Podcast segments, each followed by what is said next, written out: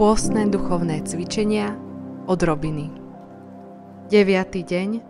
Poriadok. Dobrý večer, pozdrav pán Boh. Dobrý deň. Moji milí, vítajte pri piatkovej, predposlednej odrobine týždňa s úlohou na sobotu.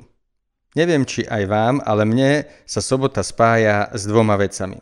Myslím z detstva. Poprvé s kúpaním. Neviem ako vy, ale my sme sa kúpavali iba v sobotu. Neviem, či sme nemali vodu, alebo to bolo drahé, alebo nebola tepla, ale jednoducho tak to bolo. Kúpali sme sa vždy v sobotu. Takže sobota sa mi spája s kúpaním a po druhé s upratovaním. Pretože každú sobotu mi mama kázala upratať izbu alebo niečo iné v dome. Musel som makať ako kôň, aby bolo čisto. Vychádzalo mi to rôzne, ale taká bola sobota. To by som chcel, aby ste zajtra spravili. Ako to myslím?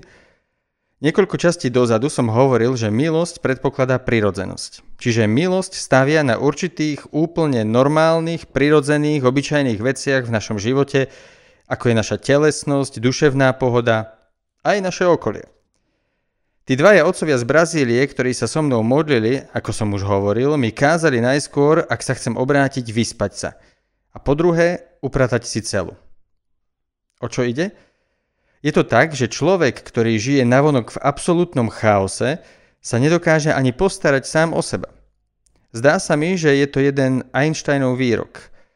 Albert Einstein tuším povedal, že podľa toho, ako vyzerá tvoj pracovný stôl, sa dá rozoznať, aký si vo vnútri človek.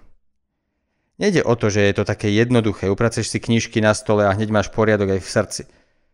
Ale je dosť možné, že tým treba začať. Porozmýšľaj o niečom u teba doma, v garáži, v práci, v záhrade, čo treba len jednoducho upratať, lebo žiješ v chaose a stiažuje ti to život. Prečo je to dôležité? Niekto si povie, je tam toho, upracem a čo? Nezdá sa to, ale je to veľmi dôležité. Veľa ľudí nezvláda svoje povinnosti. Nezvládajú sa nad sebou zamyslieť, že v sebe potrebujú niečo meniť, pretože žijú obklopení chaosom a sú presvedčení, to je môj život.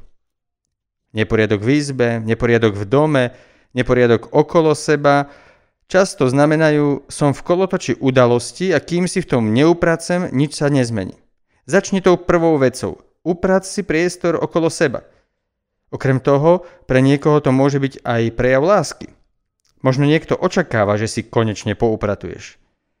Ak aj ten poriadok v tebe nič nezmení, možno ide o to, aby si niekomu ukázal, záleží mi na tebe a ty chceš, aby tu bolo upratané.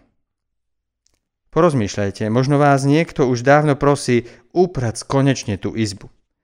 Alebo, drahý manžel, žena ti stále opakuje oprav konečne radiátor, alebo oprav tamto.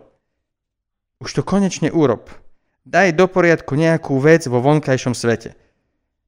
Zdá sa to jednoduché, ale som si istý, že je to dôležité. Zo skúsenosti viem, že keď si upracem svet okolo seba, oveľa ľahšie sa mi modli.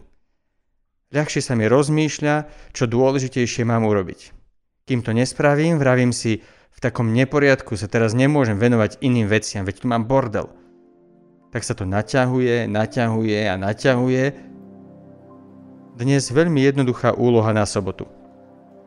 Poupratuj, vygruntuj, daj svoje okolie do poriadku.